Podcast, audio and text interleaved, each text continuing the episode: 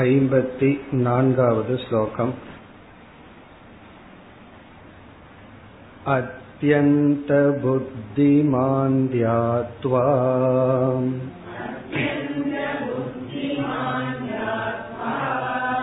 சாமக்ரியா வாப்ய சம்பவாத்.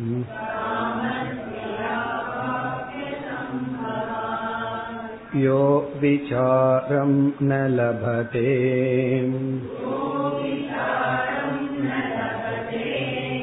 ப்ரஹ்மோபாசீத சோநிஷம்.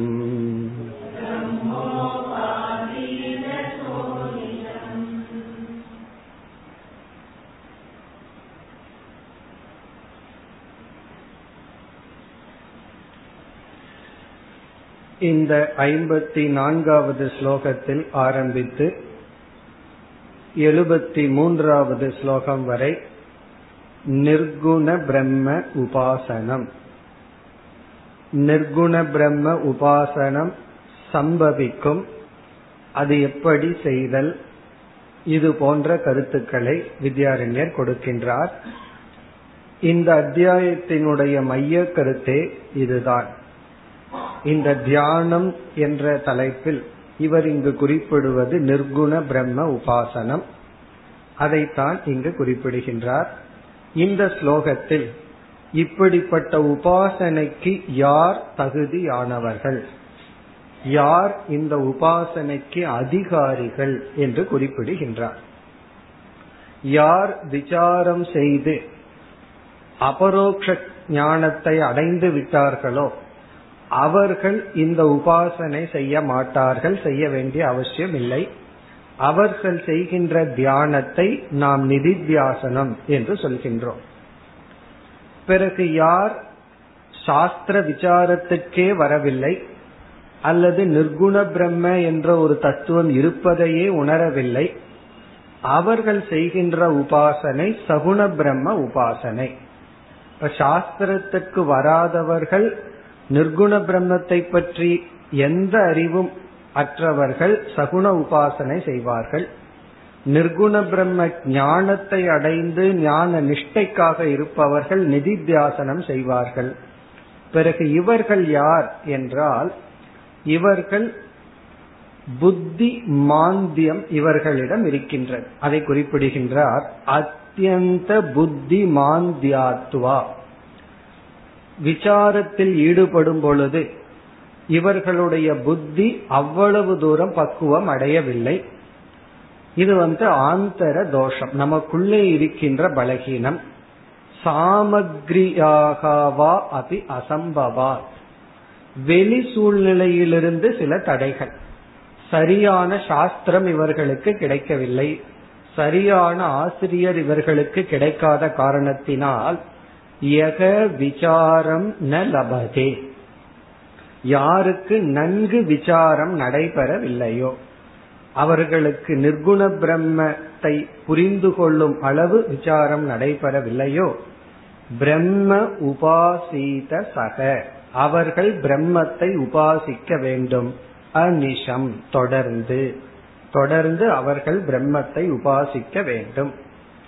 ஆகவே இங்கு படி என்னவென்றால் பரோக்ஷ ஞானத்துக்கு பிறகு பிரம்ம அஸ்தி நிர்குணம் போன்ற பரோக்ஷ ஞானத்தை அடைந்து அபரோக்ஷ ஞானத்தை அடைவதற்கு முன் அகம் பிரம்ம போன்ற வாக்கியங்களை எடுத்து புரிந்து கொள்வதற்கு முன் தியானம் செய்ய வேண்டும்.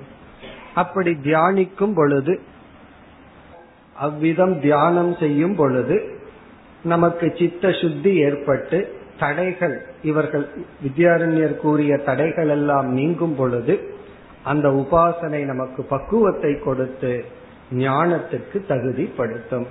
பிறகு ஏற்கனவே வித்யாரண்யர் சொல்லி இருந்தார், ஏற்கனவே செய்து வைத்திருந்த விசாரம் நமக்கு அபரோக்ஷ ஞானமாக மாறும். இனி நிர்குண பிரம்மத்தை உபாசிப்பது எப்படி, நிர்குண பிரம்மத்தை உபாசிக்க முடியுமா என்ற விஷயத்தில் சில சந்தேகங்கள் வர இருக்கின்றது. பூர்வபக்ஷி இப்பொழுது வரப்போகின்றான். சகுண பிரம்மத்தை உபாசிக்கலாம், நிர்குண பிரம்ம உபாசனை சம்பவிக்காது. என்ற பூர்வ பக்ஷி பல. அதற்கெல்லாம் வித்யாரண்யர் பதில் சொல்லி நிர்குண பிரம்ம உபாசனை சாஸ்திரத்தில் சொல்லி உள்ளது என்று பிரமாணத்தை சொல்ல போகின்றார். ஆகவே இனிமேல் வருகின்ற பகுதிகள் எல்லாம் கேள்வி பதிலாக இருக்க போகின்றது.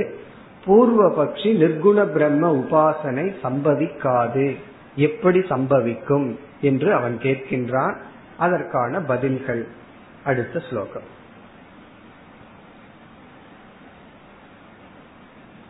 நிர்குண பிரம்ம தத்வஸ்ய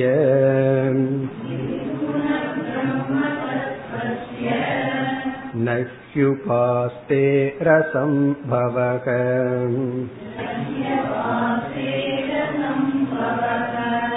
சகுண பிரம்மணி வாத்ர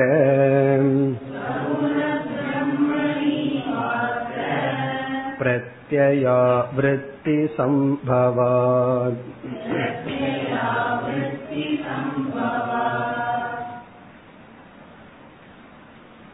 முதல் பூர்வபக்ஷமே நிர்குண பிரம்மத்தை உபாசிக்கவே முடியாது, அது எப்படி சம்பவிக்கும், அசம்பவ தோஷம் அப்படின்னு சொல்ற.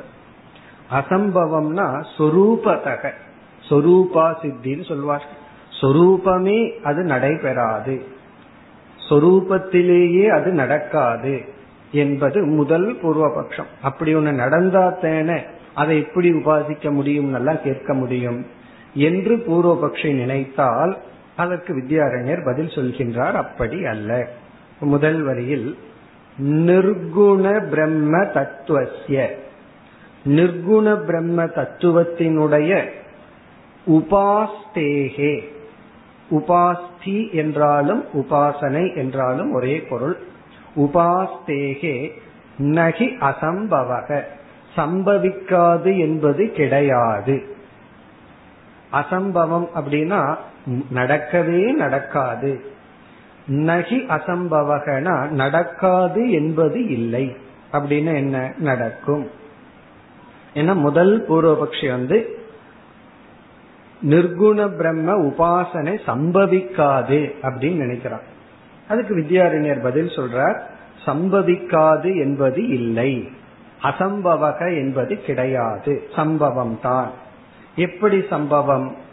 அதை இரண்டாவது வரியில் உதாகரணத்துடன் விளக்குகின்றார்.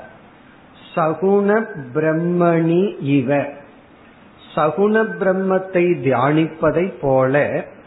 சகுண பிரம்மணி, சகுண பிரம்மனிடத்தில் எப்படி தியானம் நிகழுமோ அதுபோல அற்ற இந்த நிர்குண பிரம்ம விஷயத்தில், அத்ரன அஸ்மின் விஷய நிர்குண பிரம்ம உபாசனையில் பிரத்யய ஆவிருத்தி சம்பவாத்.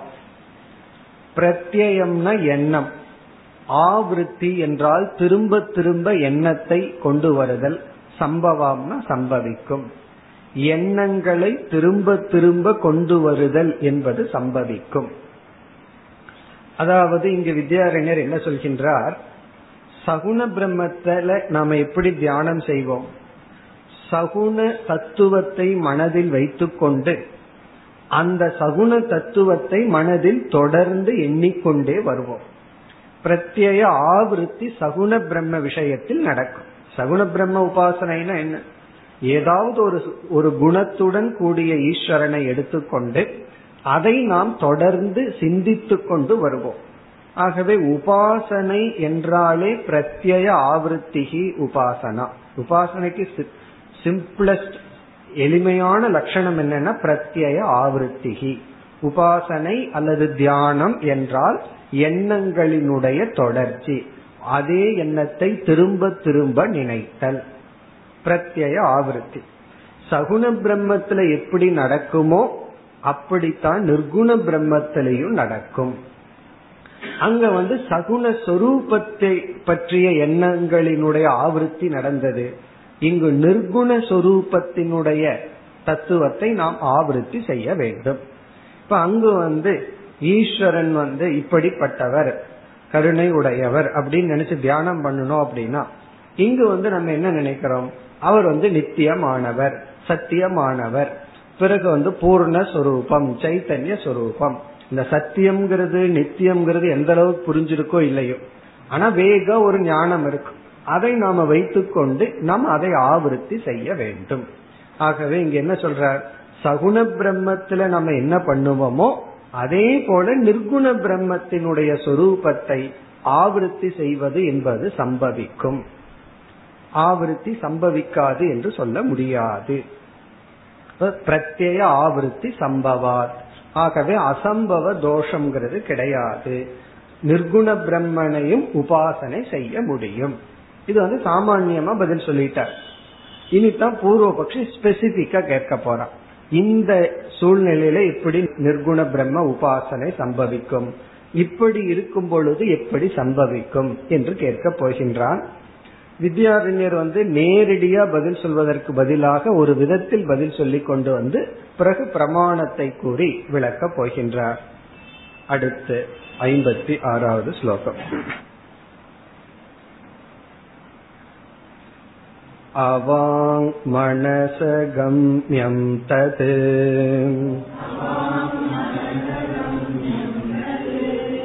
நோபாஸ்யமிதி சேததா.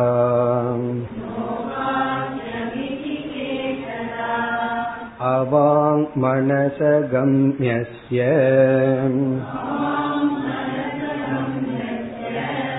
வேதனம் நச சம்பவேத்.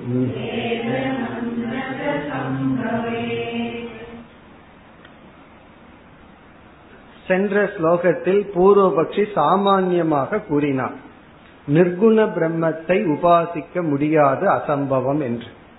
வித்யாரண்யர் சாதாரணமா பதில் சொன்னார், சகுண பிரம்மத்தில எப்படி பிரத்யேய ஆவருத்தி வருதோ அதே போல நிர்குண சொரூபத்திலையும் பிரத்யேய ஆவருத்தி நடக்கும் அப்படி பதில் சொன்னார். இப்ப வந்து பூர்வபக்ஷி ஒரு குறிப்பிட்ட காரணத்தை சொல்லி இந்த அடிப்படையில் பார்க்கும் பொழுது உபாசனை செய்ய முடியாது அல்லவா அப்படின்னு கேட்கிறான். பூர்வபக்ஷி என்ன கோருகின்றான், நிர்குண பிரம்மமானது வாக்குக்கும் மனதிற்கும் அப்பாற்பட்ட தத்துவம், அது வாயால் விளக்க முடியாது, மனதினாலும் கிரகிக்க முடியாதது நிர்குண தத்துவம். சகுணம் அப்படின்னு சொன்னா பிரச்சனையே இல்லை, குணம்னு சொன்னாவே அதற்கு எத்தனையோ தன்மைகள் இருக்கு, அதை வாயால விளக்கலாம், அந்த குணத்தை மனதால நம்ம கிரகிக்கலாம், தியானிக்கலாம். இப்படிப்பட்ட குணத்தை உடையவர். இப்ப வந்து ஒருவனுக்கு பயம் ரொம்ப இருக்கு, அபய சுரூபமானவர், காப்பாற்றுபவர் அப்படின்னா அதை பத்தி நம்ம புரிஞ்சுக்கலாம். மனோகம்யம், பயம்னா என்னன்னு மனசுக்கு தெரியும், அபயம்னா என்னன்னு மனசுக்கு தெரியும். உடனே நம்ம வந்து சகுண பிரம்மத்தை அப்படி தியானிக்கலாம் அல்லது பிரார்த்தனை செய்யலாம். நிர்குண பிரம்மனோ மனதிற்கு அப்பாற்பட்டது, வாக்குக்கு அப்பாற்பட்டது, அதை எப்படி தியானத்திற்கு விஷயமாக்க முடியும்? இதுதான் பூர்வபக்ஷியினுடைய கேள்வி. வித்யாரண்யர் அதற்கு நேரடியா பதில் சொல்லாம அவர் எப்படி பதில் சொல்கின்றார், வாக்குக்கும் மனதிற்கும் அப்பாற்பட்ட ஒன்றை அறிவினால் அறிய முடியும் என்றால், அது ஞானத்திற்கு விஷயமாகுகிறது என்றால் ஏன் உபாசனைக்கு விஷயமாகாது? வாக்குக்கும் மனதிற்கும் அப்பாற்பட்டதை நீ புரிஞ்சிக்க முடியும்ங்கிறத நீ ஏற்றுக்கொள்கின்றாய். பூர்வபக்ஷி என்ன சொல்றான், நிர்குண பிரம்மத்தை அறிந்துதான் கொள்ள முடியுமே தவிர தியானிக்க முடியாதுன்னு சொல்ற. வாக்குக்கும் மனதிற்கும் அப்பாற்பட்டதை உன்னால் அறிந்து கொள்ள முடியும் என்றால் அதையே தியானிக்க முடியாது அப்படி பதில் சொல்ற. அப்ப இங்க கேள்விக்கு நேரடியான பதில் இல்லாம அவனுடைய எண்ணத்தின் வழியாகவே போய் பதில் சொல்கின்றார்.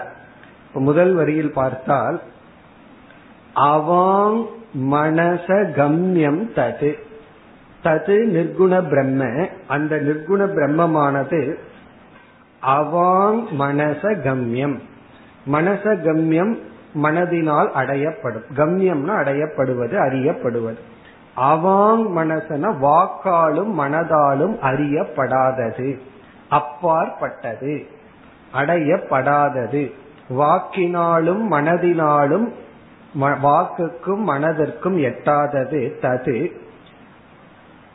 ந உபாஸ்யம் இதி சேத், அப்படி அந்த பிரம்மன் இருப்பதனால் ந உபாஸ்யம், அது உபாசனைக்கு உரிய விஷயம் அல்ல, இதி சேத் என்று நீ கூறினால் வாக்குக்கும் மனதிற்கும் அப்பாற்பட்டது என்று நீ கூறினால், ஆகவே அது உபாசனைக்குரிய விஷயம் அல்ல, அதை தியானிக்க முடியாது என்று நீ கூறினால், ததா அப்பொழுது நான் உன்னிடம் கேட்கின்றேன், அவாங் மனச கம்யஸ்ய, அதே போல வாக்குக்கும் மனதிற்கும் அப்பாற்பட்ட அந்த பிரம்மத்தினுடைய வேதனம் நச சம்பவே, அறிதல் என்பதும் சம்பவிக்காது. வேதனம்னா அறிதல், அறிதலும் சம்பவிக்காது. அதாவது வாக்குக்கும் மனதிற்கும் அப்பாற்பட்டதை அறிஞ்சு கொள்ள முடியும், தியானிக்க முடியாதுன்னு எப்படி சொல்லுவேன்? அதை தியானிக்க முடியாதுன்னா நான் அறிந்து கொள்ள முடியாதுன்னு பதில் சொல்வேன் என்று வித்யாரண்யர் சொல்ற. நீ வாக்குக்கும் மனதுக்கும் அப்பாற்பட்டதை தியானிக்க முடியாது என்று சொன்னால் நான் என்ன பதில் சொல்லுவேன்? வாக்குக்கும் மனதிற்கும் அப்பாற்பட்டதை அறிந்து கொள்ளவும் முடியாது என்று நான் பதில் சொல்வேன். இது நேரடியான பதில் கிடையாது, இதுதான் ஒரு விதமான குதர்க்கம் சொல்ற. வித்யாரண்யர் இடையில இடையில அப்படி பண்ற. அதாவது இவர் நேரடியா பதில் சொல்லலாம், அதற்கு அவனை மடக்கிறதுக்காக, அவனையே ஒரு ட்ராப் பண்றதுக்காக என்ன பண்ணுகிறார்? நீ அதை அறிந்தும் கொள்ள முடியாதல்லவா அப்படின்னு சொல்லி சொல்ற. அதற்கு அவன் ஏதாவது ஒரு சொல்யூஷன் சொல்லணும். அதாவது இங்க வித்யாரண்யர் என்ன ஆரோபணம் செய்து விட்டார்?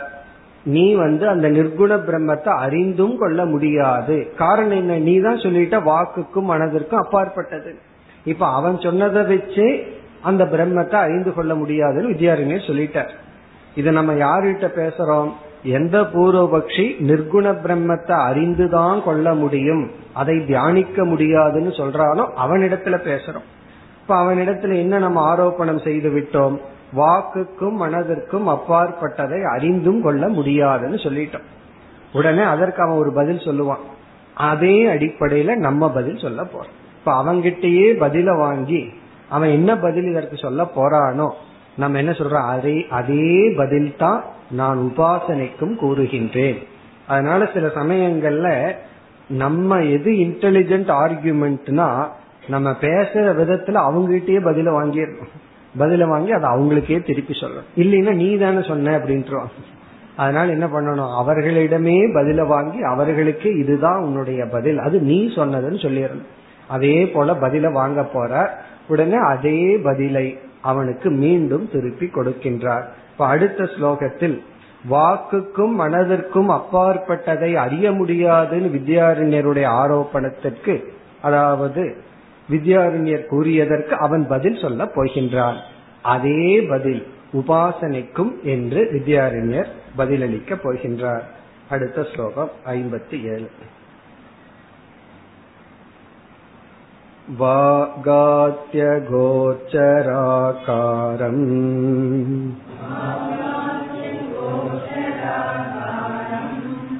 இத்யேவம் யதி வேத்யசௌ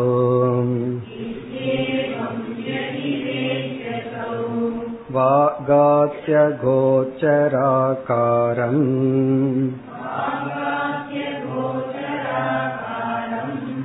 இத்யுபாசீத நோகுதக.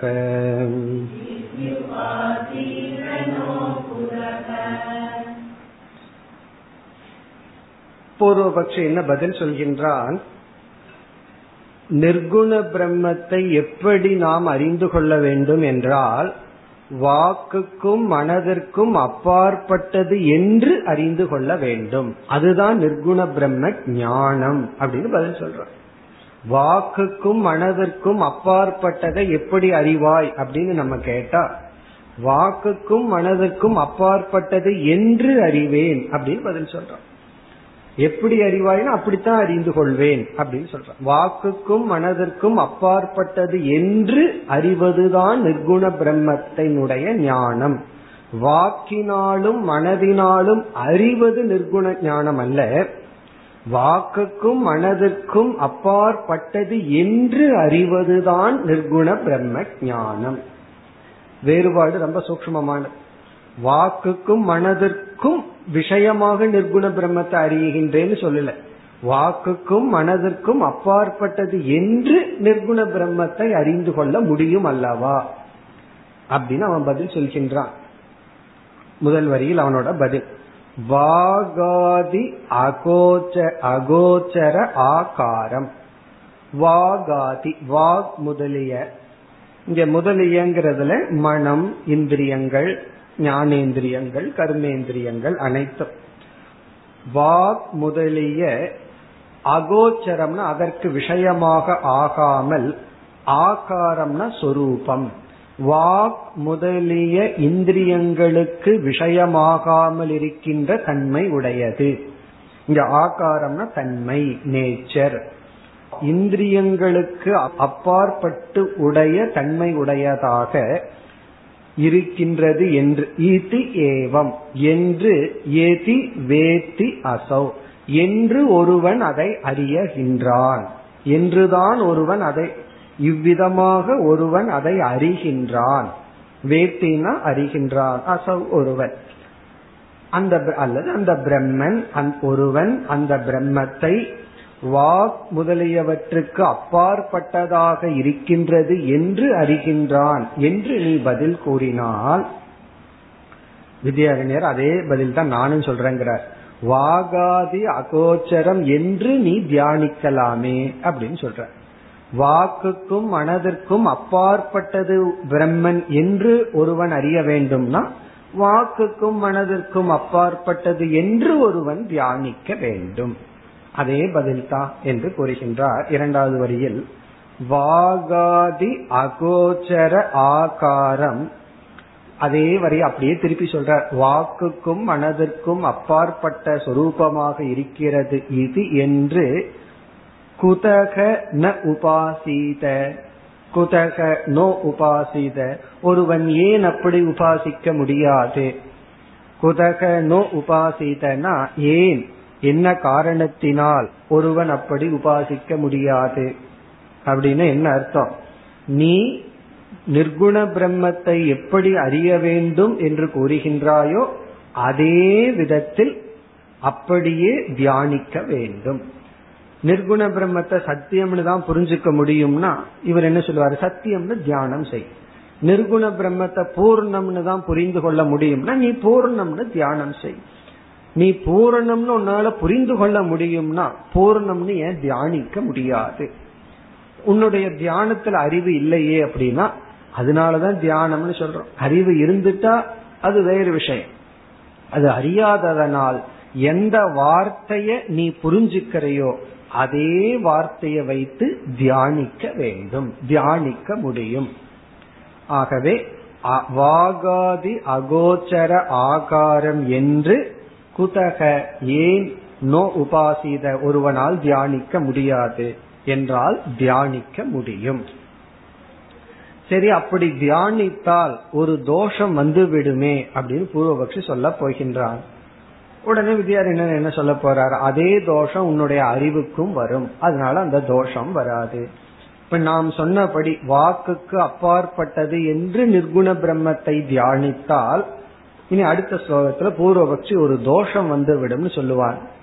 உடனே வித்யாரண்யர் சொல்லுவார் அந்த தோஷம் வராது, அப்படி வந்ததுன்னா அது உனக்கும் வரும், உனக்கு வரக்கூடாதுன்னா எனக்கும் வராது அப்படின்னு சொல்கின்றார். அடுத்த 58வது ஸ்லோகம். சகுணத்வமுபாஸ்யத்வாத் யதி வேத்யத்வதோபி தத்.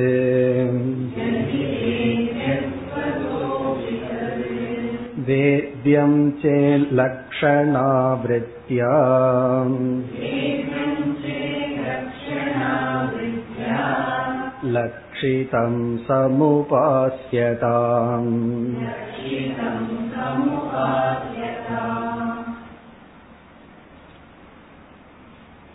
இங்கு பூர்வபக்ஷி என்ன சொல்கின்றான்?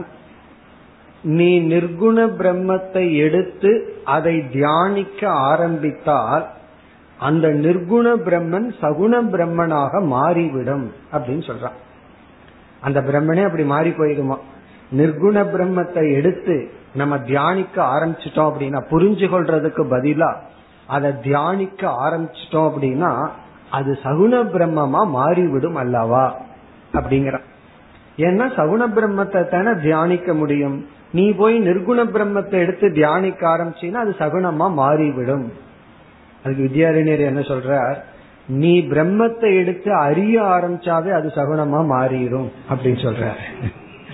நீ பிரம்மத்தை நான் அறிஞ்சுக்கணும் நினைச்சா அதுவும் சகுனமா மாறிடுமே அப்படின்னு பதில் சொல்ற.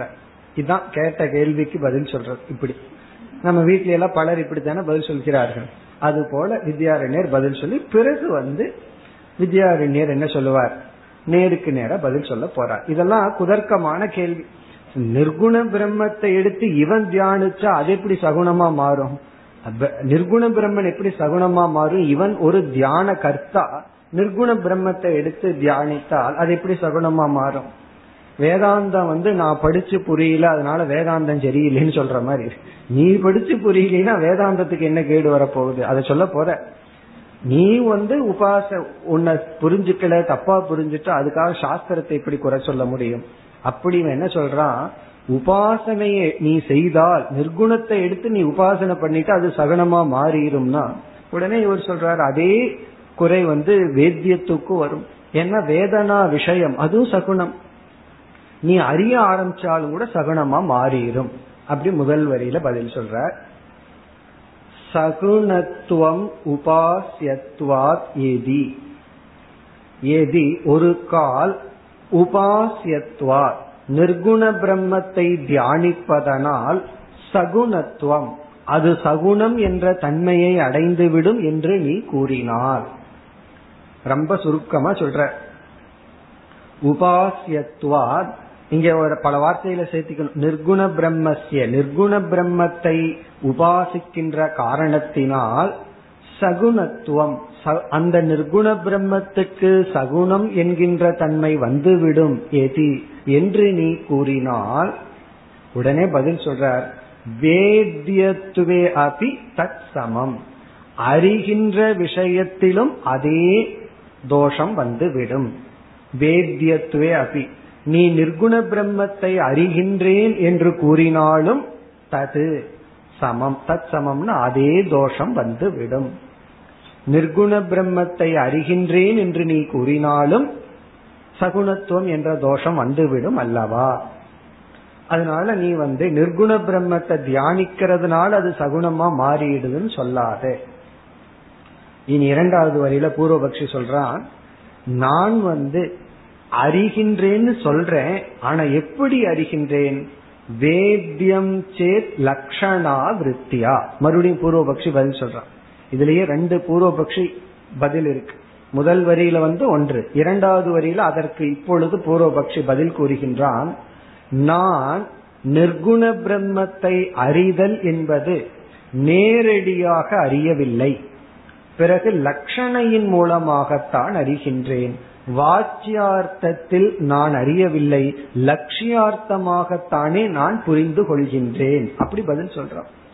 அதனால நான் நிர்குண பிரம்மத்தை அறிஞ்சாலும் அது சகுணமாவதில்லை, ஏன்னா நான் வாச்சியார்த்தமாக அதை அறியவில்லை. தத்துவமசி அகம் பிரம்மாஸ்மிங்கிற ஒரு வாக்கியத்தை கேட்டு அந்த வாச்சியார்த்தத்தை எல்லாம் விட்டு அதில் ஒரு லட்சியார்த்தமாக நான் அதை எடுத்துக்கொண்டு நான் லட்சியார்த்தமாகத்தானே நிர்குண பிரம்மத்தை அறிகின்றேன் என்று பதில் கூறுகின்றார். வேத்யம் சேத் லக்ஷணா விருத்தியா பூர்வபக்ஷ லக்ஷணா விருத்தியா வேத்யம் நான் லட்சியார்த்தத்தின் மூலமாகத்தானே அந்த நிர்குண பிரம்மத்தை அறிகின்றேன். லக்ஷணா விருத்தியா லட்சியார்த்தத்தின் மூலமாக வேத்யம் சே பூர்வபக்ஷி கூறுகின்றான் நான் அறிகின்றேன் என்றால் இங்க வித்யாரண்யர் மிக சுருக்கமா பதில் சொல்றார். லட்சிதம் சமுபாசியதாம் அந்த லட்சிதமாக சொல்லப்பட்ட பிரம்மத்தை நீ உபாசிக்கலாம் அல்லவா. லக்ஷணா விருத்தியில் நீ எதை அறிகின்றாயின்னு சொல்றாயோ அதை நான் உபாசிக்கின்றேன் என்று தியானிக்கலாம், அதில் எந்த தோஷமும் இல்லை. லட்சிதம் சமுபாசியதாம்னா நீ லக்ஷணா விருத்தியில எதை லட்சிதமா எடுத்துக்கொள்ள விரும்புகிறாயோ அதைத்தான் தியானிக்கின்றோம். அப்படி லட்சணையாக தியானிக்கலாம் அல்லவா. நீ லட்சணையினால அறிகின்றாய்ன்னு சொன்னா நான் என்ன சொல்றேன், லட்சணையா தியானிக்கின்றேன் அப்படின்னு சொல்றேன். அப்படின்னு என்ன அர்த்தம், நாங்களும் நேரடியா நிர்குண பிரம்மன் வந்து சகுண சொரூபம் அப்படின்னு தியானிக்கவில்லையே, நிர்குண பிரம்மத்தை எங்களுக்கு புரியல, அது நிர்குணமாக லட்சணையாகவே நாங்களும் தியானிக்கின்றோம். புரியாதவன் என்ன பண்ணாலும் ப்ராப்ளம் கிடையாது, புரிஞ்சவன் ஏதாவது பண்ணாதான் பிரச்சனை. வீட்லயே குழந்தை ஏதாவது பண்ணா நமக்கு தப்பு கிடையாது, ஏன்னா அதுக்கு தெரியாதுன்னு விட்டுருவோம். பெரியவங்க பண்ணாதான் ப்ராப்ளம், அது வேதாந்தம் படிச்சுட்டு பண்ணா ப்ராப்ளம் அதிகமாகுது, அது வேற ஒரு அட்ஜெக்டிவ். இது படிச்சுட்டு இப்படி பேசலாமா? ஆகவே நீ வந்து லட்சணையில அறியலன்னா நாங்க அதை ஒண்ணு தெரியாம லட்சியத்தை நாங்க தியானிக்கின்றோமே அப்படின்னு பதில் சொல்கின்றார். பூர்வபக்ஷி பார்த்தான், இப்படி எல்லாம் பேசினா வேலையாகாது, நம்ம என்ன பண்ணுவோம், பேசாம உபனிஷத்தை கொண்டு வருவோம், உபனிஷத்துல வந்து அந்த பிரம்மத்தை எல்லாம் உபாசிக்க முடியாதுன்னு சொல்லியிருக்கல்லவா அப்படின்னு உபனிஷத்தினுடைய சப்போர்ட்டுக்கு இனி பூர்வபக்ஷி செல்ல போகின்றான். அதன் துணை கொண்டாவது வெற்றி அடைய முடியுமா அப்படின்னு இப்பொழுது முயற்சி செய்கின்றார். அடுத்த ஸ்லோகம் பிரம்மவித்ததேவத்வம்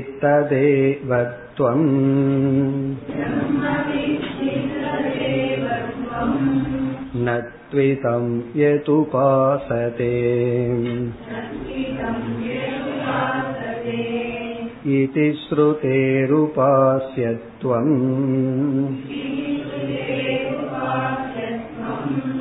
நிஷித்தம் பிரம்மணோ ஏதி.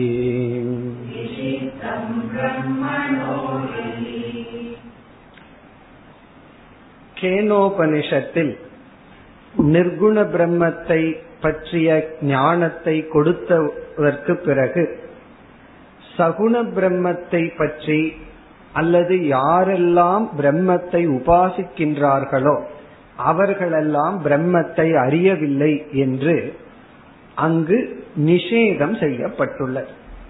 அதாவது யாரெல்லாம் இந்த பிரம்மத்தை நான் உபாசனையில் அறிகின்றேன் என்றால் அவர்களெல்லாம் அந்த பிரம்மத்தை அறியவில்லை அப்படின்னு சொல்லப்பட்டுள்ளது. நிர்குண பிரம்மத்தினுடைய உபாசனையானது நிஷேதம் செய்யப்பட்டுள்ளது. கேனோபனிஷத்தில் நிர்குண பிரம்மத்தை உபாசிக்க முடியாது என்று சொல்லப்பட்டுள்ளது என்று பூர்வபக்ஷி இப்பொழுது இங்கு குறிப்பிடுகின்றார். அங்கு வந்து நேதம் எதிதம் உபாசதே அப்படின்னு வரும் அந்த கடைசி ஒரு 5 மந்திரங்களை வரிசையா வரும். அதாவது வாச்சா ந அனபியுதிதம் ஏன வாக் அபியுத்தியதே அப்படி சொல்லி, அதாவது வாக்கினால் விளக்கப்படாது, எதனால் வாக் விளக்கப்படுகிறதோ அப்படியெல்லாம் சொல்லி நேதம் எதிதம் உபாசதே. இங்கு எதையெல்லாம் மக்கள் தியானிக்கின்றார்களோ அது நிர்குணன் அல்ல.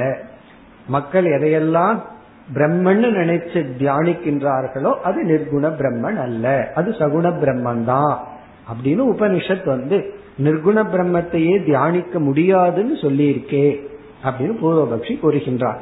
அதுதான் இந்த ஸ்லோகம். பிரம்ம வித்தி ததேவத்வம், இங்க வித்யாரண்யர் மாத்திக்கிறார், ததேவ பிரம்மத்வம் வித்தி நேதம் எதிதம் உபாசதேன்னு 2வது வரி அது அப்படிங்க எழுத்து எழுதுறார். பிரம்ம வித்தி ததேவத்வம், இது ஒரு மகா வாக்கியம். ததேவ அதுவே, துவம் நீ பிரம்மனாக அறிந்துகொள், அந்த நிர்குண சுரூபத்தையே நீ பிரம்மனாக தெரிந்துகொள். இங்க ததேவத்வம், ததேவ அப்படிங்கிறது எந்த ஒன்று நம்முடைய வெஷ்டி உபாதியை பிரகாசப்படுத்தி கொண்டிருக்கின்றதோ, 5 இந்திரியங்களுக்கு ஆதாரமாக இந்திரியங்களினுடைய விஷயமாக இல்லாமல் எது இருக்கின்றதோ ததேவ பிரம்ம அதுவே பிரம்மன் என்று நீ அறிந்துகொள். நது இதம் எது உபாசதே, உபனிஷத்தினுடைய கருத்தை இங்கு கூறுகின்றார். ஆனால் இங்கு எதையெல்லாம் தியானிக்கின்றோமோ அது பிரம்மன் அல்ல. இப்ப எது உபாசதே ந இதம் பிரம்ம, எது எதை மக்கள் தியானித்து கொண்டிருக்கின்றார்களோ அது பிரம்மன் அல்ல. அங்கதான் நேதம் எதிதம் உபாசதேங்கிற வாக்கியம். நேதம் எதிதம் உபாசதேனா மக்கள் வந்து எதை தியானித்து கொண்டிருக்கின்றார்களோ அது நிர்குணம் அல்ல. இதி ஸ்ருதேஹே, இவ்விதம் ஸ்ருதியின் மூலமா, ஸ்ருதியினால் பிரம்மணக உபாசியத்துவம் நிஷித்தம் ஏதி, பிரம்மத்துக்கு நிர்குண பிரம்மத்தினுடைய உபாசனையானது நிஷேதம் செய்யப்பட்டுள்ளது என்றால், அந்த நிர்குண பிரம்மத்தினுடைய உபாசனை நிஷேதம் செய்யப்பட்டுள்ளது என்றால் அப்படின்னு பூர்வபக்ஷி கூறுகின்றான். இதுக்கு நம்ம ரெண்டு விதத்துல பதில் கூறலாம்.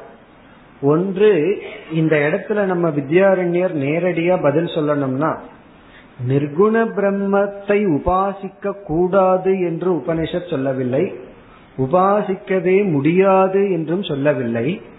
யாரெல்லாம் உபாசிக்கின்றார்களோ அவர்கள் பிரம்மத்தை அறியவில்லை, அதுதான் அங்கு தாற்பயம். நீ எந்தோ பிரம்மத்தை போய் உபாசனை பண்ணிட்டு இரு, எதெல்லாம் உபாசனை செய்து கொண்டிருக்கின்றார்களோ அது முழு பிரம்மன் அல்ல. ஏனென்றால் அந்த இடத்துல உனக்கு துவைத புத்தி இருக்கு.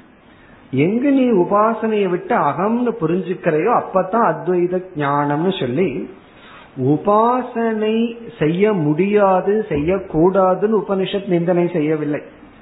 அப்படி கூடாதுன்னு சொன்னா செய்ய வேண்டான்னு சொல்லி இருக்கும். அது கர்மகாண்டத்திலேயே விதி நிஷேத சாஸ்திரத்துக்குள்ளே வந்திருக்கும். உபாசனை செய்ய வேண்டும்னு கர்மகாண்டத்துல சொல்லி இங்க நிந்திப்பது இந்த உபாசகர்கள் அபரோக்ஷ ஞானிகள் அல்ல. இதற்கு அடுத்த ஸ்டெப் இருக்கு, புரிஞ்சிக்க வேண்டியதுன்னு உபனிஷத் அங்கு சொல்லி உள்ளது. ஆகவே வித்யாரண்யர் நேரடியா அதற்கு பதில் சொல்லணும்னா, நிர்குண பிரம்மத்தை உபாசிக்க கூடாதுன்னு சொல்லல, நீ உபாசிக்கிறதெல்லாம் நிர்குண பிரம்மத்தை புரிஞ்சுக்காம உபாசனை செய்து கொண்டு இருக்கின்றாய், அதுதான் தாற்பயம். ஆனா மீண்டும் வித்யாரண்யர் என்ன சொல்றார், நிர்குண பிரம்ம உபாசிக்க கூடாதுன்னு நிந்தனை செய்துள்ளதுன்னு நீ எனக்கு பதில் சொன்னா, அடுத்த ஸ்லோகத்துல வித்யாரண்யர் அதே போல மீண்டும் பதில் சொல்றார், அறிய முடியாதுன்னு நிந்தனை செய்துள்ளதே அப்படி பதில் சொல்றார். நிர்குண பிரம்மத்தை அறிந்து கொள்ளவும் முடியாதுன்னு உபனிஷத் சொல்லியிருக்க, அதுக்கு என்ன நீ பதில் சொல்வாய், அதுக்கு நீ என்ன பதில் சொல்றியோ அதே பதில் தான் என்னுடையது என்று அடுத்த ஸ்லோகத்தில் பதில் கூறுகின்றார். 60வது ஸ்லோகம். விதிதாத் அன்யதே வேதி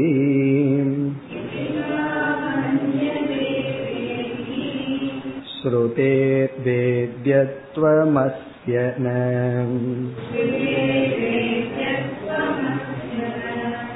யதா ஸ்ருத்யைவ வேத்யம் சேத் ததா ஸ்ருத்யாப்யுபாஸ்யதாம்.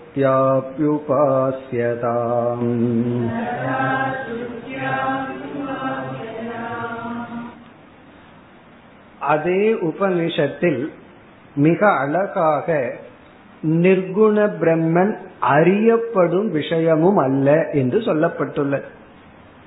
மிக அழகான வாக்கியம், அந்யதேவ தத் விதிதாத் அதோ அவிதிதாத் அதி. அறியப்பட்டதற்கும் அறியப்படாததற்கும் அப்பாற்பட்டது அந்த பிரம்மன் என்று, எதெல்லாம் அறிகின்றாயோ அறியப்படுகிறதோ அதெல்லாம் நிர்குணம் அல்ல என்று வேத்தியத்துவமும் நிஷேதம் செய்யப்பட்டுள்ளது. அதாவது உபாசியத்துவம், நிர்குண பிரம்மத்தை உபாசிப்பது நிஷேதம் நீக்கப்பட்டுள்ளது என்றால், வித்யாரண்யர் சொல்றார் நிர்குண பிரம்மத்தை அறிவதும் நிஷேதம் செய்யப்பட்டுள்ளது. நீ எதையெல்லாம் உபாசிக்கின்றாயோ அது நிர்குண பிரம்மன் அல்ல என்றால், அதே உபனிஷத் சொல்லுது எதையெல்லாம் நீ அறிந்துள்ளாயோ அதுவும் நிர்குண பிரம்மன் அல்ல.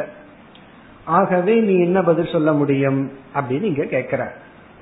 விதிதார் அந்யத் ஏவ இதி ஸ்ருதேஹே, அந்த ஸ்ருதி வாக்கியத்தை அப்படியே சொல்ற, விதிதார் அந்யத் அறிந்ததற்கும் அப்பாற்பட்டது. நீ அறிஞ்சிட்டேன்னு சொன்னா அறியவில்லை, அதெல்லாம் உபனிஷத் ஞாபகம் இருந்திருந்தா நமக்கு நல்லா தெரியும்.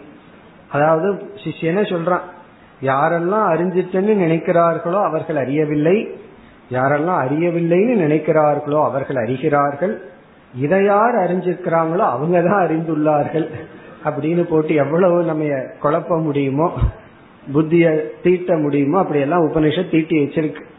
அப்ப அதத்தான் இங்க வித்யாரண்யர் சொல்ற, அறிந்ததற்கும் அப்பாற்பட்டது என்று நிர்குண பிரம்ம வேத்திய விஷயம் அல்ல என்றும் நிஷேதம் செய்யப்பட்டுள்ளது, அதற்கு என்ன பதில் சொல்வாய் அப்படின்னு கேக்குற.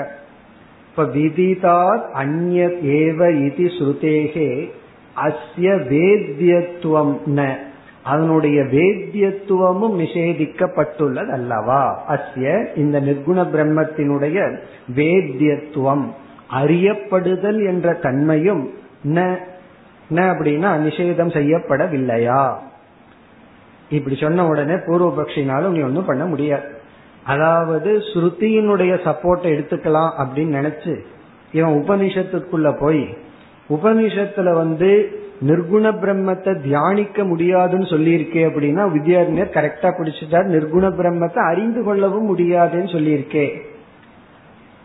அப்ப இவன் என்ன சொல்றான், வேற வழி இல்லாம பூர்வபக்ஷி சொல்றான் அது எப்படியோ போகட்டும், உபனிஷத்துல எப்படி அறிய வேண்டும் சொல்லி இருக்கோ அப்படித்தான் அறிஞ்சு கொள்ள வேண்டும் அப்படின்னு இப்ப சொல்றான். கடைசியா யதா ஸ்ருத்யைவ வேத்யம் ததா வேத்தி ததா சேத், அதாவது உபனிஷத்துல நிர்குண பிரம்மத்தை எப்படி அறியணும்னு சொல்லி இருக்கோ அப்படித்தான் அறிஞ்சுக்கணும் என்று நீ இறுதியாக பதில் சொன்னால் வித்யாரண்யருக்கு ரொம்ப சுலபமா போச்சு.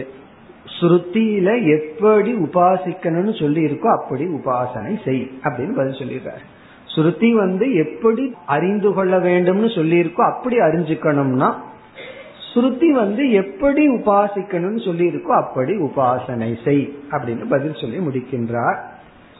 யதா ஸ்ருத்யா, ஸ்ருதி எப்படி வேத்யம் சேத், எப்படி ஸ்ருத்தினால் அது அறியப்பட வேண்டும்னு சொல்லி இருக்கோ ததா அப்படியே அப்படியே உபாசியதாம் ஸ்ருத்யா அபி ஸ்ருதி சொன்னபடி உபாசிக்க வேண்டும்.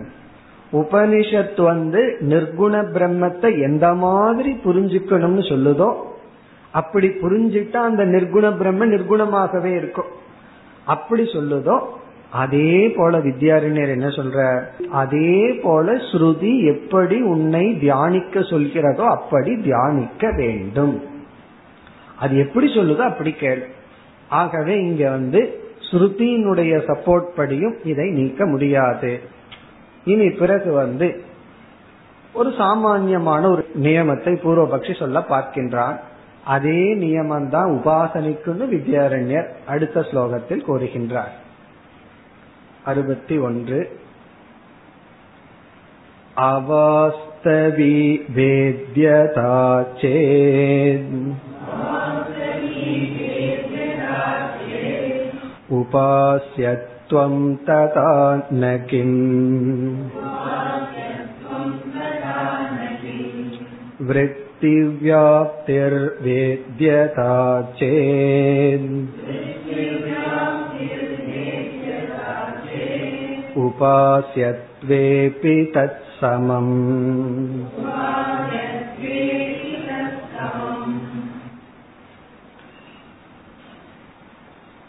ஒரு பொருளை நாம் அறிந்தால் அந்த பொருள் நம்முடைய அறிவுக்கு கோச்சரமாகி விடுகிறது, அறிவுக்கு விஷயமாகி விடுகிறது. அறிவுக்கு விஷயமானால் எந்த ஒரு பொருள் விஷயமாகின்றதோ அது சகுணத்துவம் ஆகிவிடும், அது பூர்ணத்துவம் ஆகாது. ஏன்னா அது விஷயம் ஆயாச்சு, விஷயம் ஆயிட்டா அது விஷயிலிருந்து வேறுபடுகிறது, அது ஒரு ஆப்ஜெக்ட் ஆயாச்சு, ஆப்ஜெக்ட்னா அது வரையறுக்கு உட்பட்டதாகிவிடும். ஆகவே அது சகுணத்துவம் ஆகிவிடும், நிர்குணம் ஆகாது. இந்த சூழ்நிலையில் பூர்வபக்ஷி சொல்கின்றான், பிரம்மத்தை அறிதல் அப்படின்னு நான் சொன்னாலும் அந்த அறிதல் உண்மையாக அறிதல் அல்ல, அது மித்தியாவாக அறிதல், அது சாதாரணமா அறிதல் அல்ல, வாஸ்தவமாக அறியவில்லை. அவாஸ்தவி சேத் வேத்யதா, பிரம்மத்தை அறிதல் என்பது அவாஸ்தவம். அவாஸ்தவம்னா உண்மையிலேயே அறிதல் அல்ல, ஆனா அறிந்தல் மாறிதான் அப்படின்னு சொல்லி சொல்றான். வேத்யதான பிரம்மத்தை அறிதல் என்பது, பிரம்மத்தை அறிவுக்குரிய விஷயமாக்குதல் என்பது அவாஸ்தவி சே, அவாஸ்தவினா வாஸ்தவம் அல்ல என்றால் உபாசியத்துவம் ததாநகிம், உபாசியத்துவம் அவாஸ்தவம் அல்லதான். இந்த சும்மான்னு சொல்றோம் அல்லவா, அதான் அதுக்கு வேற தமிழ்ல அதுதான் பெஸ்ட் டிரான்ஸ்லேஷன். இந்த அவாஸ்தவினா சும்மா சொல்றேன் பிரம்மத்தை அறிகின்றேன் அப்படின்னா நானும் சும்மா சொல்றேன் பிரம்மத்தை தியானிக்கின்றேன் அப்படின்னு சொல்லி பதில் சொல்றேன். இப்ப அவாஸ்தவினா உண்மையிலேயே பிரம்ம நிர்குண பிரம்மத்தை அறிதல்ங்கிறது வாஸ்தவம் அல்ல, அறிதல் மாறி அறிதல் அவ்வளவுதான். அப்படின்னா வித்யாரண்யர் சொல்றார் நான் நிர்குண பிரம்மத்தை தியானிக்கிறதும் வாஸ்தவம் அல்ல, தியானிக்கிற மாதிரி தியானிக்கிறேன் அப்படின்னு சொல்றார். அதாவது உனக்கு என்ன லாவோ அதே ரூல்ஸ் தான் எனக்கும் அப்படின்னு சொல்லி சொல்கின்றார்.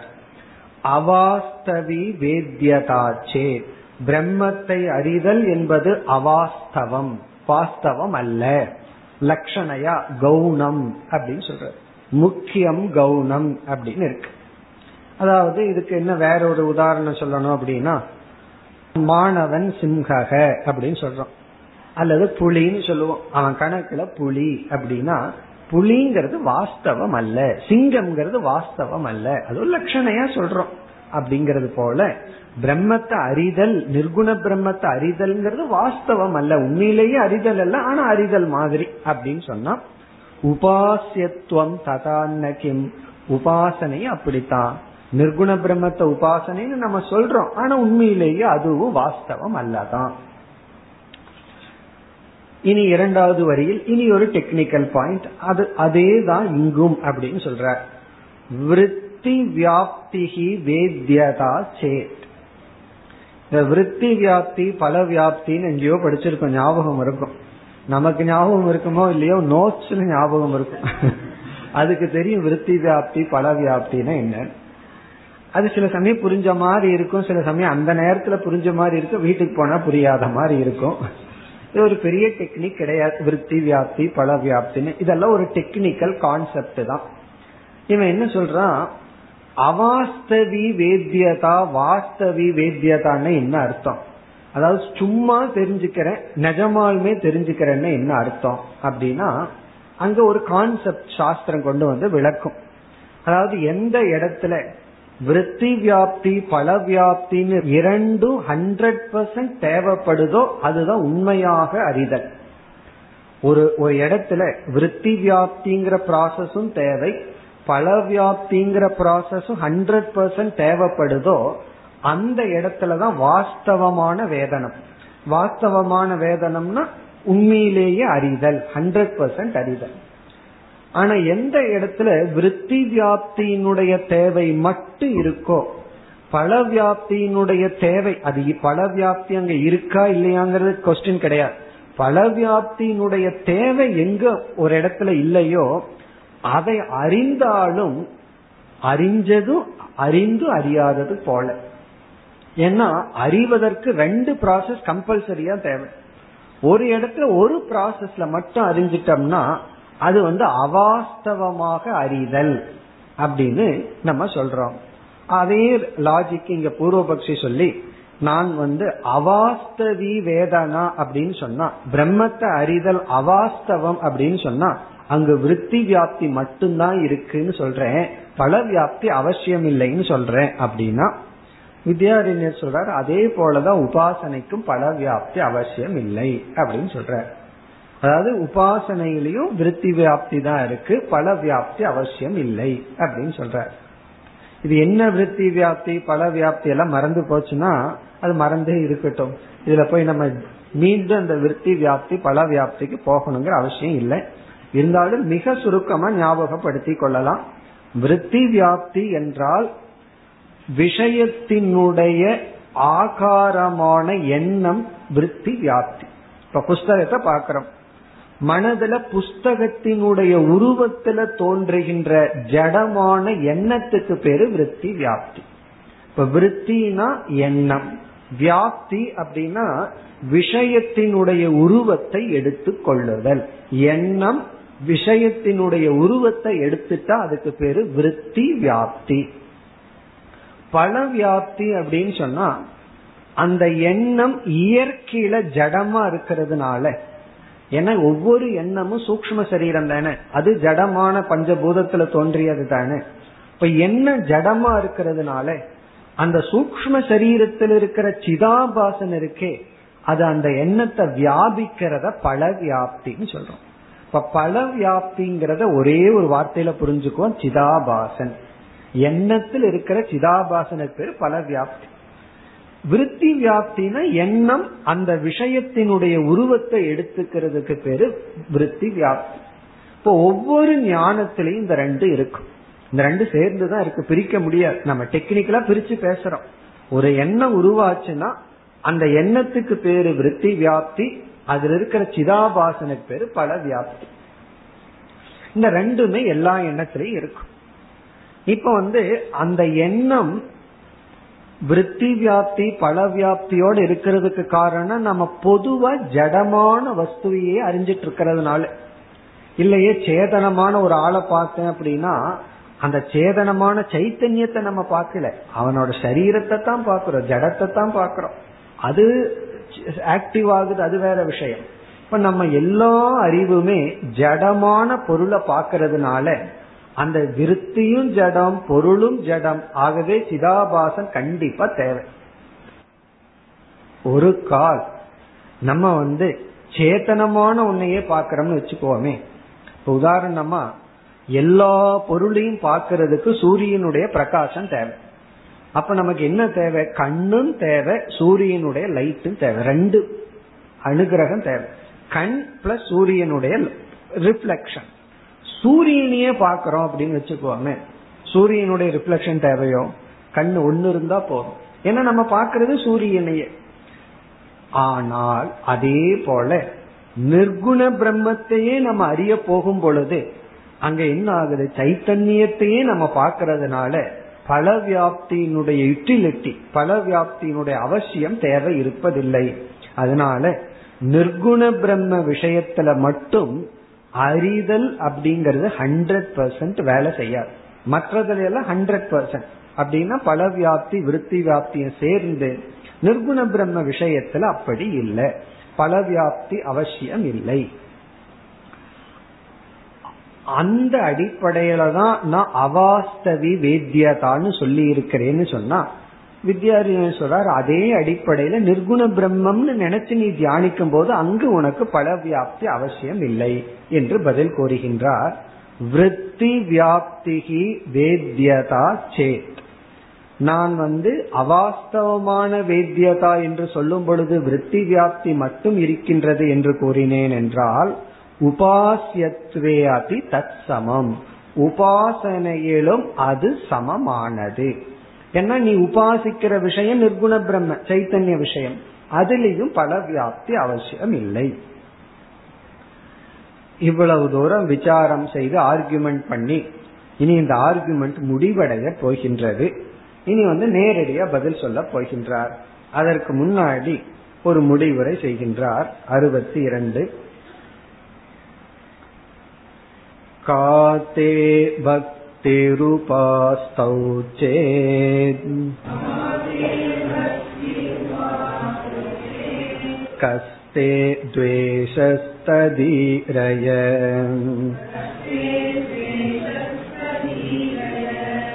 மானாபாவோ ந வாச்யோஸ்யாம்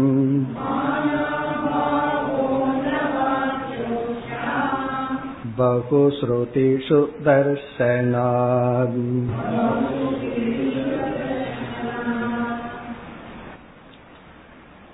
இவ்வளவு தூரம் ஆர்கியூ பண்ண உடனே பூர்வபக்ஷிக்கு ஒரு கேள்வி வருது. என்ன கேள்வினா, சித்தாந்திய பார்த்து கேக்குறா, காதே பக்திஹி உபாஸ்தௌ, உனக்கு தே உனக்கு சித்தாந்தியான உனக்கு உபாஸ்தௌ நிர்குண பிரம்ம உபாசனையில் கா பக்திஹி, இங்கு பக்தினா அவ்வளவு அட்டாச்மெண்ட் உனக்கு இதுல எதற்கு இருக்கு அப்படின்னு கேக்குறான். நிர்குண பிரம்ம உபாசனையில உனக்கு இவ்வளவு பற்று எதற்குன்னு கேக்குறான். பக்தினா இந்த இடத்துல பற்றுன்னு அர்த்தம், அவ்வளவு பிடிவாத எதுக்கு? நிர்குண பிரம்ம உபாசனை பண்ண முடியுங்கிற விஷயத்துல உனக்கு எதுக்கு இவ்வளவு பற்று, இவ்வளவு ஆக்ரகமா இருக்கிற, இவ்வளவு பிடிவாதமாக பற்றுடன் ஏன் இருக்கின்றாய்ன்னு அவன் நம்மளை பார்த்து கேக்குறான். பூர்வபக்ஷி என்ன கேக்குறான்? நிர்குண பிரம்ம உபாசனை விஷயத்தில் உனக்கு இவ்வளவு பற்று எதற்கு? வித்யாரண்யர் சும்மா இருக்காரோ? கஷ்டே துவேஷக ததீரய, உனக்கு நிர்குண பிரம்ம விஷயத்துல இவ்வளவு துவேஷம் எதுக்குன்னு திருப்பி கேட்கலாம். உனக்கு ஏன் இவ்வளவு பற்றுன்னு கேட்டா உனக்கு ஏன் இவ்வளவு துவேஷம்னு திருப்பி கேட்கிறார். இப்ப கஷ்டே தே உனக்கு கக துவேஷக தது ஈரைய, நிர்குண பிரம்மத்தை உபாசிக்க முடியாதுங்கிற விஷயத்துல இவ்வளவு துவேஷம் ஏன்? முடிஞ்சா உபாசிட்டு போக வேண்டியது தானே. நான் என்ன சொல்றேன், நான் நிர்குண பிரம்மத்தை உபாசிச்சுட்டு இருக்கிறேன்னு ஒருத்தர் சொல்றார், ஒருவர் சொல்றாருன்னு வச்சுக்கோமே நம்ம கிட்டயே வந்து, நான் சகுண பிரம்மத்தை தியானிக்கிறது இல்ல நிர்குண பிரம்மத்தை தியானிக்கிறேன்னு சொல்ற. நம்ம உன்னால முடிஞ்சா தியானிட்டு போக வேண்டியது தானே, அது உன்னால முடியாதுன்னு எதுக்கு அவர்கிட்ட போய் ஆர்கியூ பண்ணிட்டு இருக்கணும்? அதுதான் நம்ம சொல்றோம், நான் நிர்குண பிரம்மத்தை உபாசிக்க முடியும்னு பேசிட்டு இருக்கேன். உனக்கு வந்து நிர்குண பிரம்மத்தை உபாசிக்கணுங்கிற விஷயத்துல இவ்வளவு அட்டாச்மெண்ட் ஏன்னா உபாசிக்க முடியாதுங்கிற விஷயத்துல உனக்கு எதுக்கு இவ்வளவு துவேஷம்? அப்போ எனக்கு அட்டாச்மெண்ட்டும் கிடையாது உனக்கு துவேஷமும் கிடையாதுன்னு என்ன பண்ணணும், ஸ்ருதியினுடைய அடிப்படையில போகணும்னு சொல்றார். அப்போ இனிமேல் என்ன சொல்றார், நான் சொல்கின்ற இந்த கருத்துக்கு பிரமாணம் இல்லைன்னு நீ நினைக்காதே.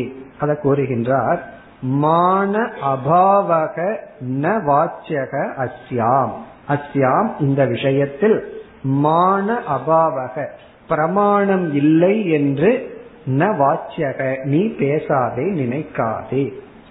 பகு ஸ்ருதிஷு தர்ஷனாத், நிர்குண பிரம்ம உபாசனை பல ஸ்ருதியில் கூறப்பட்டுள்ளது. இனி அந்த ஸ்ருதி என்ன அப்படின்னு சொல்லி இந்த விசாரத்தை வந்து இனிமேல் நிறைவு செய்ய போற, அதாவது நிர்குண பிரம்ம உபாசனைனா என்னன்னு விளக்க போற. அதற்கு முன்னாடி வந்து பூர்வபக்ஷியை நீக்கினார். ஸ்ருதி பிரமாணம் உண்டு, பகு ஸ்ருதிஷு பல உபனிஷத்துக்களில் தர்ஷனார் நிர்குண பிரம்ம உபாசனை இருப்பதனால் நான் நிர்குண பிரம்ம உபாசனையை பற்றி பேசுகின்றேன் என்று பதில் கூறுகின்றார். இனி அடுத்த ஸ்லோகம் வந்து உபனிஷத் பிரமாணங்கள் அடுத்த வகுப்பில் பார்ப்போம். ஓம் பூர்ணமத பூர்ணமிதம் பூர்ணாத் பூர்ணமுதச்யதே பூர்ணஸ்ய பூர்ணமாதாய பூர்ணமேவாவசிஷ்யதே.